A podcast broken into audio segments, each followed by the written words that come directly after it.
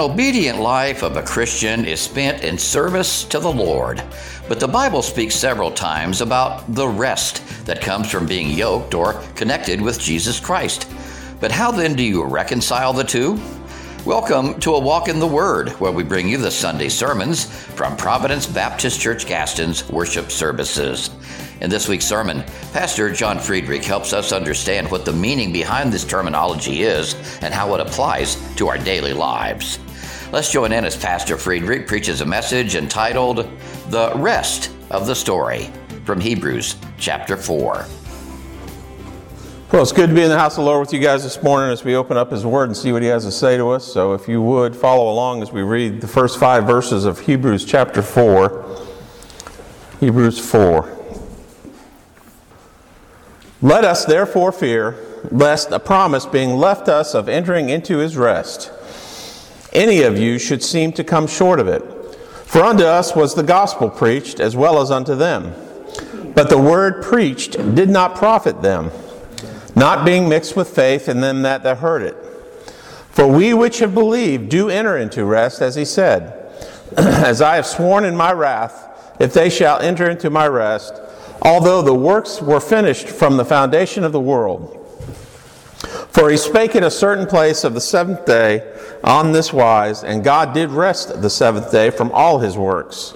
And in this place again, if they shall enter into my rest. Let's pray. Heavenly Father, we thank you for this day, Lord. We thank you for this opportunity to come and gather and worship you and praise you and to lift your name in praise and song. And Lord, we just ask now as we begin to enter into your word, we just ask that you help us to prepare our hearts and our minds. Help us to be receptive to those truths that you want us to walk out of here with today. And Lord, I know I'm not worthy to be the one to present the word to these folks that have gathered here today. I just ask that you take me and use me as your instrument. Take away anything that could in any way interfere with the message, Lord. Pride, selfishness, distraction, whatever, whatever it might be, Lord. Just take it away. Fill me with your spirit that I might only speak the words that you've laid upon my heart. And Lord, as a church, continue to lead, guide, direct all our decisions that we might always be in accordance with your purposes and your will, that we might fulfill the role that you have ordained us to, Lord. Lord, as individuals, help us to understand and recognize the signs that we're seeing right now and understand that our time is short to reach out to those that are still lost in this dying world that we live in today. Help us to see opportunities to spread your gospel, to share your love, that others might come to know you as their Lord and Savior. And Lord, we ask that you forgive us of the times that we've sinned against you. And we pray these things in Jesus' name. Amen. Anybody who's studied the book of Hebrews knows that it can be arguably some, one of the more difficult books to uh, decipher. It's uh, a, a, book that has got a plethora, a ton of information uh, for us, a ton of lessons for us, as always is the case with the scriptures. Um, and ironically enough, it is also chock full of verses that those who want to counter the Bible are constantly pointing to as being contradictory. And in some cases, being twisted to push heretical beliefs, um, such as the ability to lose your salvation, things like that. Um, but one of the co- topics that Paul really tries to stress and drive home in this book is the concept of rest. All right, now we all see Sunday as a day of rest, or hopefully so. Uh, after all, the Bible seems, says to keep holy the Sabbath, and we are to labor six days of the week and to rest on the seventh. But this speaks for the most part of a physical style of rest, a physical type of rest. It indicates to us that we should take leave from our normal tasks of the week in order that we might enjoy time together in church family to worship God, to focus on God, and to, to spend time with our core families as well. In fact, I, if I'm not mistaken, I believe it's a part of our covenant that we are to leave this place on Sunday and after having lunch go directly to our beds to take a nap. Not sure where you'll find that written, but however, I, I, I adhere very firmly to that. I mean, after all, that's how we interpret rest, right? In all seriousness, though, the Bible uses the term rest in many different aspects. Uh, variation meanings are many, but at the core, the underlying source of that rest is ultimately the same, and the source of that rest is Jesus Christ. You know, it's Him who gives us rest regardless of how we might apply the term in our lives. Now, in our verses this morning, the chapter begins with a warning, actually. A warning that was based on Israel's failure in the wilderness. They had heard the message, the gospel or the good news that Caleb and Joshua brought about the land that was promised to them. But they did not profit from that because it was not combined with faith. The good news was not combined with faith. And to understand what kind of faith is necessary to benefit from the rest that Jesus provides, we've got to understand that it is belief combined with a complete and wholehearted trust. So this morning we're going to take a look at some of the ways that Jesus gives us rest. How, how does this word applied? How is that Jesus gives us rest in aspects outside of just a simple physical rest and how it applies in our day to day lives? And the first one that we're going to look at this morning is that he gives us a rest from burdens. Rest from burdens. Okay? We all know this very well, well read and well understood uh, verse that we see in Matthew 11 28. Come unto me, all ye that labor and are heavy laden, I will give you rest. Now, when we hear this verse, it invokes an image of a man that is literally crouching under a very heavy load, a tremendous load. This is the imagery that is invoked when we look at the language behind this. He knows that this is something unavoidable. And yet, the sheer burden of it is literally driving him down to his knees. Well, this is exactly the case in what this verse means as well. We are all born into this world with a burden. We are born into this world with a burden that is unavoidable. It is a burden that carries with it a tremendous weight. And it is also a burden that ultimately should drive us to our knees. And that is the burden of sin and the guilt associated with that. Now, we may labor to do good. We labor in an effort to find ways that we might please God.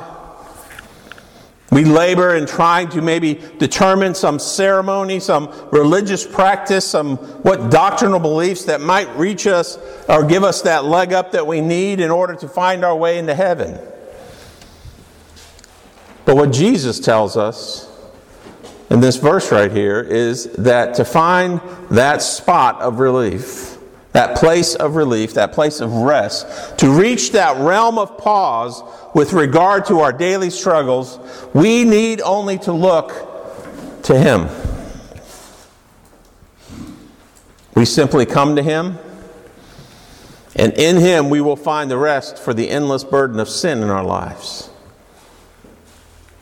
I mean, think about it. Anybody who recognizes that we have a problem with sin in our lives and doesn't look to Jesus Christ as the only source of relief from that will spend all manner of efforts trying to find ways to appease their guilt and assuage their mind that they might find rest from that burden that they carry day to day.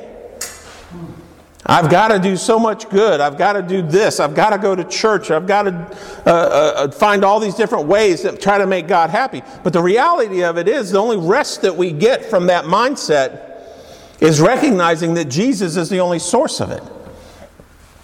He is the only source of rest that we can find. We find the freedom from the shackles of our rebellion and our disobedience.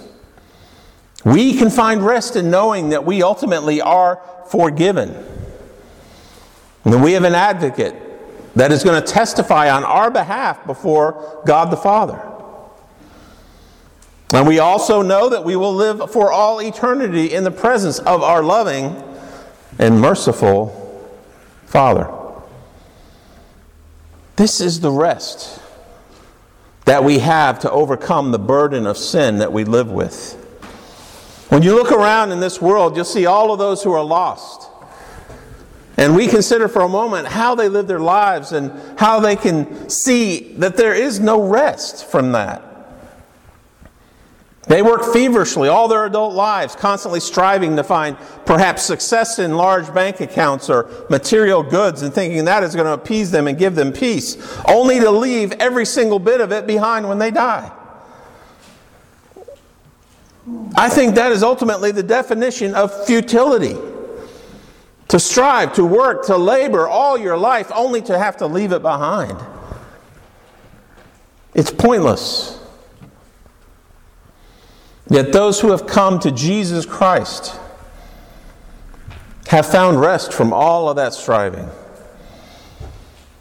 Knowing that there is here a temporal, a temporary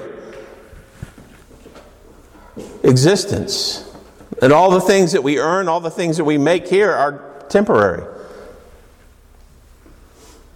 But we also understand that the rewards that come from service to the Lord, the eternal rewards that are stored up in heaven for us, await us, and that we will be able to enjoy them forever.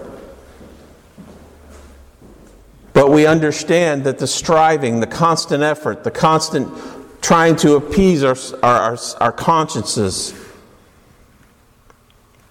is futile unless that comes from Jesus Christ Himself. He is the only one who can grant us peace and uh, give us that peace and rest in those circumstances.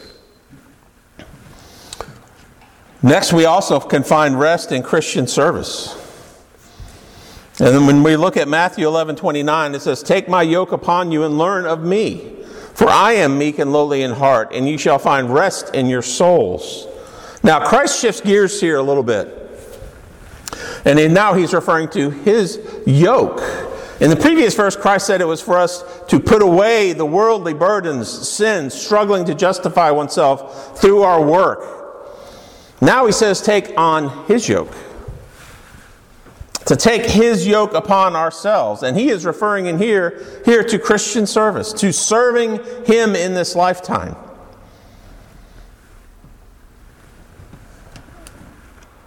Now, we automatically assume that when we think service, we think work, we think, oh my goodness, now it's just another, another form of striving here, another form of working here. How can that could possibly be restful? But we have to look at it from a different perspective here. Some may say this is somewhat peculiar. How do we find work from a rest from working for somebody else? Well, consider for a second the nature of the work and for whom it is that we toil. You ever gone to work?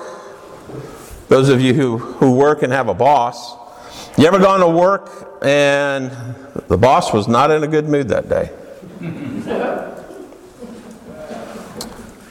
and one of those moods that it does not matter what you do, there is simply no pleasing them. Perhaps it's the point even where you don't even know where you stand with them and you're not sure if you need to pack your stuff up and get ready to walk to the gate. Prepare your resume, even perhaps. You see, it's in those circumstances where we feel like no matter how hard we try, it'll never be enough. We'll always feel like it's just insufficient. The efforts that we make are just simply not enough. You don't know whether what you're doing is right, and He's just not picking up on it, or are we actually doing wrong? This isn't the case with the Lord's service, though. When we work for the Lord Jesus Christ, we are in the service of the Lord. It is obvious whether what we are doing is right or wrong. I mean, after all, we've got our directions right in God's Word. With Him, it's in black and white, or sometimes red, I guess. We know we are pleasing Him when we are working, when we are striving in His will. Now, how, what's more is think about this from this perspective, perspective too. How many of us can say, without a doubt, that what we are doing in our day to day jobs here on earth will have any eternal consequences? How many of us can say that what we're doing right now is making an impact that will have eternal consequences? Do you think anybody 100 years from now is going to even know who I was where I work? 50 years? 10 years even? Given that I'm likely to retire in around six years, I doubt that seven or eight years most people would even remember who I was. But when we labor, when we labor for God, uh, the God of all creation, when we are doing the Lord's work, we can find comfort, we can find peace, we can find, yes, rest in knowing that when we are fulfilling the will of God, we are participating in a plan that will result in lives being impacted for all eternity. That's just something to shoot for.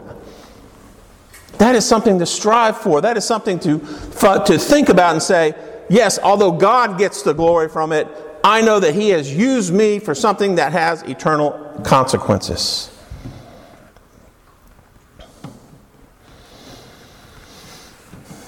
Another layer to this rest is rest in God's provision. Now, we're in a tough time economically right now. Things are not in a good way. Inflation is at record levels. The economy looks like it might even be taking a nosedive later on next year. And while unemployment is good now, we're starting to see slowdowns in certain economic factors. People are struggling, struggling to make ends meet. Even those who are in fairly secure jobs are reevaluating their financial situations, looking for ways to cut back, perhaps even making contingency plans. To a certain extent, this is just being wise and good stewards, but there are those who constantly are in a state of concern and worry about all of this.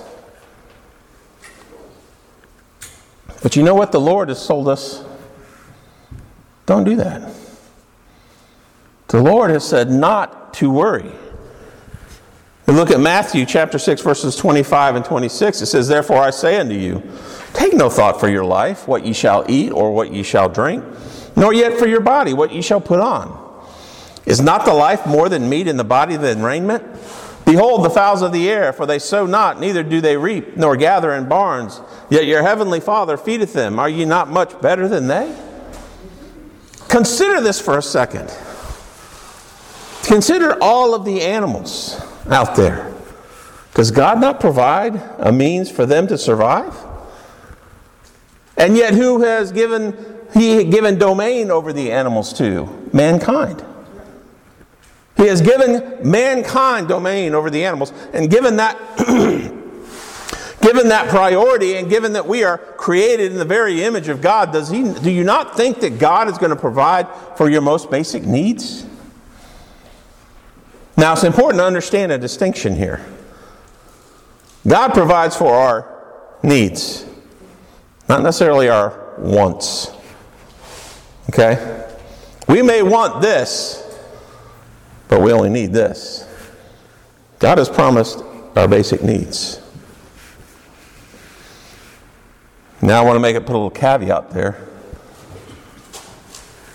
While God does provide for the animals, He doesn't throw the worms in the, in the bird's nest. The bird still has to go out and get it. So while we bear a certain responsibility to do what God has called us to do, He will still provide for us. And in that, we can find rest.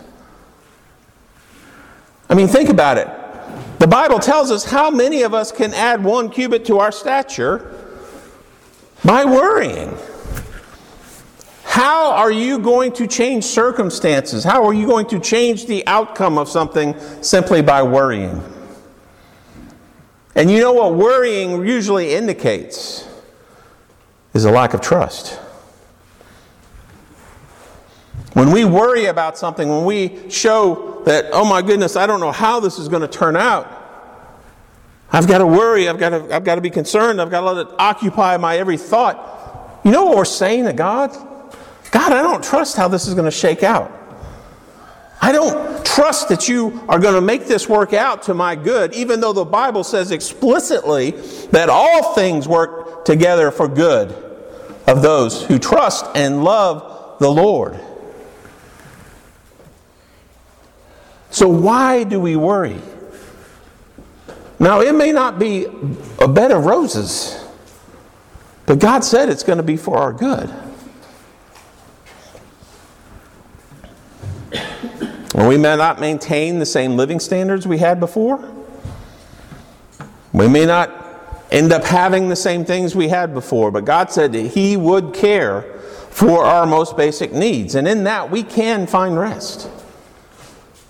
Because there's what we want, and there's what God is going to give us. And we've got to be of the mindset that be content with whatever it is that God provides. The next form of rest that we can find through Jesus Christ is rest in death. Now, I know that many unbelievers have referenced death as the eternal sleep. They try to give it some sort of peaceful connotation to appease themselves, but the reality of it is there is a great fear of death amongst most people. Surveys show that that is something that people are worried about, particularly as they get older and they worry about what lies beyond. The uncertainty of the afterlife weighs upon these individuals like a ball and chain. Why do you think these, these, these shows and these movies that come out about the afterlife or the, the after, or near death experiences are people are just eating those up? They want to know what's afterwards. What's and while the validity of those are certainly a lot of times in question, This is something that they want to know about because of their concern. They go through their life as uh, understanding that it, the, this appointment is inevitable.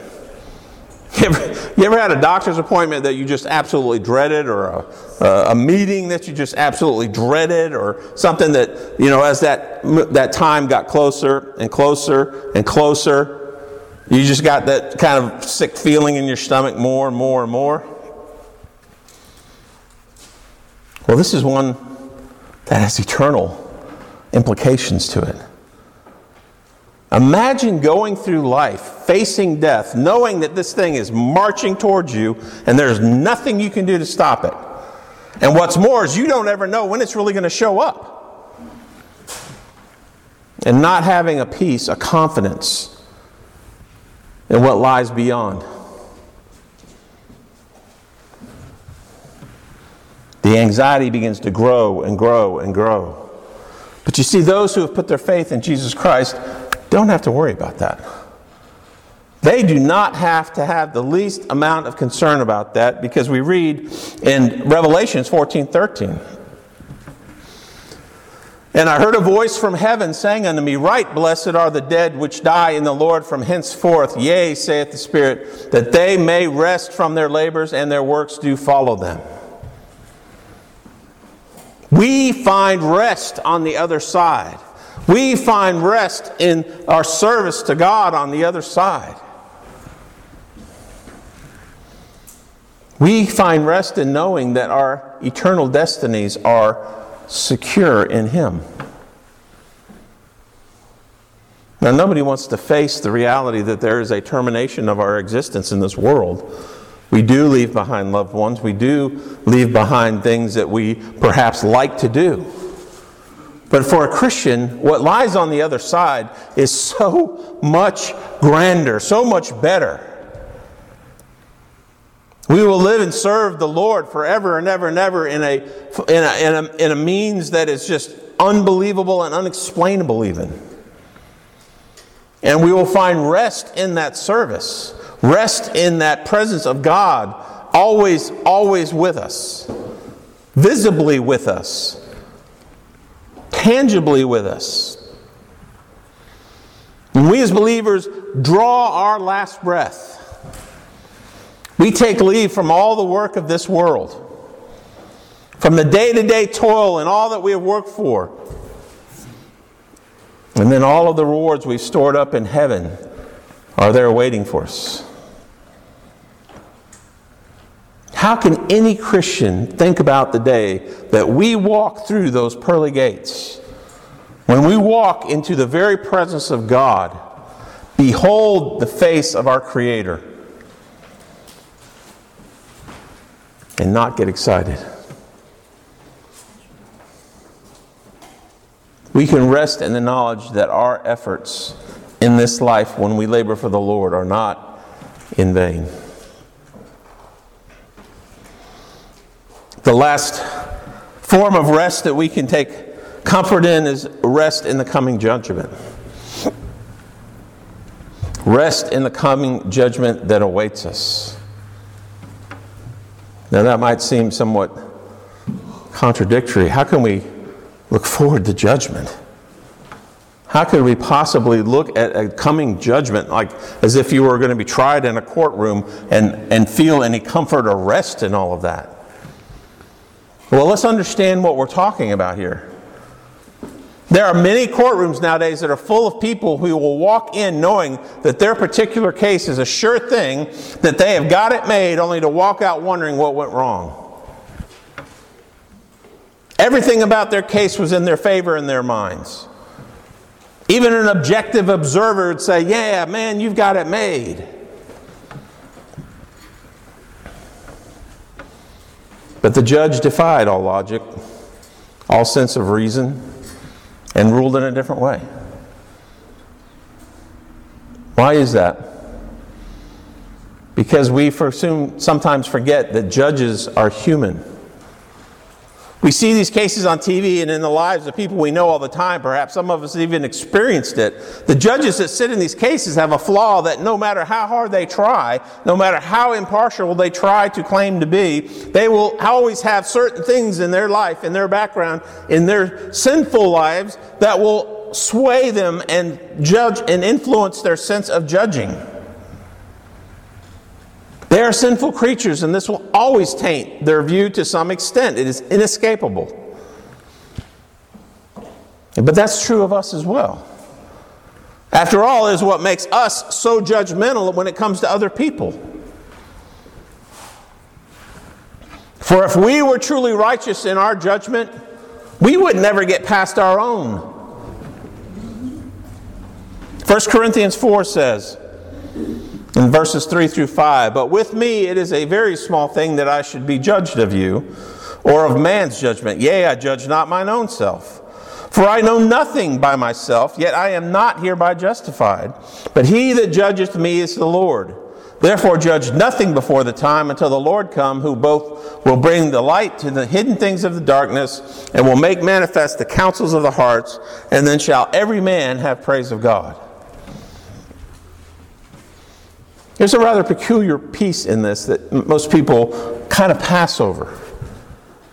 We're speaking of judgment, and yet we are referring to the fact that all men will have praise of God as a result.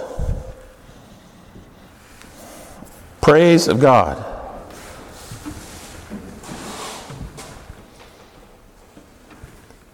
Why would we praise God for judgment? Well, isn't it a wonderful thing to know that none of the sinful creatures that sit on the benches of courtrooms in America and across the world today will be the final judges of our eternal fates? We have a judge who will stand, that we will stand before in that day, who knows no sin, who has no bias who cannot be influenced by, influenced by life experiences or cultural background. He is righteous, and as a result, his righteous is judgment, his judgment is righteous and true. We can trust in the fact that we will be judged fairly in every sense of the word.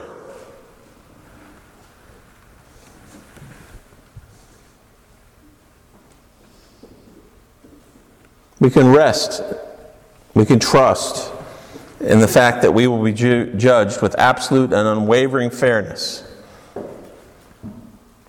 Now, when you think about it, perhaps that shouldn't give us such a warm and fuzzy feeling initially. Because if we are truly judged fairly, if we are truly judged righteously, we know that we will get a death sentence. For the Bible says that the wages of sin are death. So if any of us have sinned and we are judged righteously, then the only righteous judgment in that is to be condemned to eternal judgment, eternal torment. But here's the beauty of it. Yes, that's absolutely true. We all are worthy of that judgment. But for those who put their faith in Jesus Christ, He has already paid that price for us. He has already suffered the wrath of God. Our judgment was placed on Him. Our suffering was placed on Him. And through our faith in Jesus Christ, though we know deep down in our hearts we are deserving of every bit of that torment, we can find rest in knowing that that bill's already been paid. That Jesus Christ has already made a way for us to avoid that eternal judgment. It's in this environment that we will truly find rest. We live our lives with the confidence of knowing that although we deserve eternal judgment, we know that because of our faith in Jesus Christ, we will stand before God and be welcomed into his eternal presence. We'll find rest from our labors, rest from our trials, rest from life's challenges, rest from any concern. But that's only possible if Jesus Christ is your Lord and Savior. And you have acknowledged it. Let me tell you something Jesus Christ is already your Lord. I don't care what you believe, He is already Lord. It's just a matter of you acknowledging it. The Bible says we've got to recognize that we are a sinner, recognize we have a sin problem look to Jesus Christ for the forgiveness of sins, recognizing that He died on the cross to pay the price for our sins and rose again three days later, and He too will step in on our behalf in that day of judgment and say, This one is with me. This one is one of mine. Wouldn't you want to live your life with that kind of rest? That kind of confidence? That kind of peace? Well, why not come to Him today and find exactly that? Let's stand as we go to the Lord in prayer.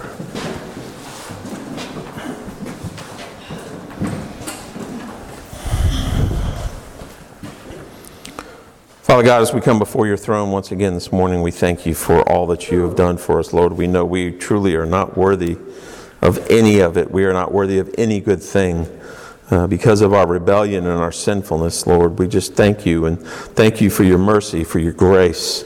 Lord, you're just a, a, wonderful, long suffering God who has shown us so many good things, has show much, showed us so much love.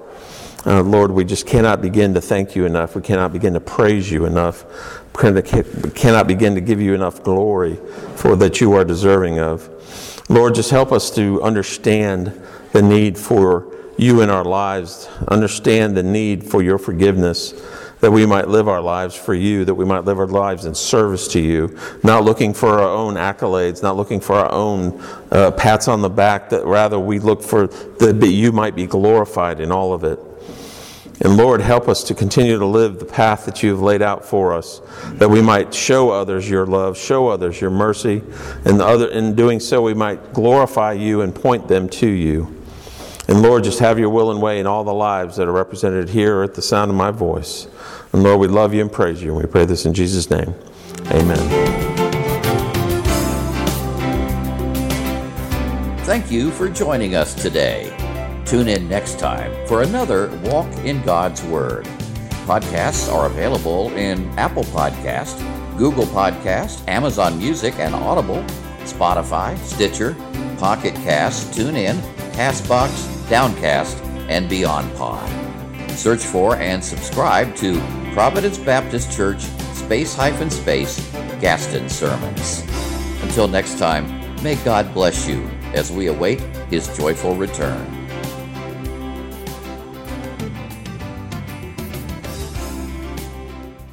Hi, this is John Friederich, pastor of Providence Baptist Church. It's my prayer that our time together has helped you grow in your walk with God, or maybe He's even used it to guide you to discover the wonderful gift of salvation. If you're ever in our area, we would love for you to come worship with us.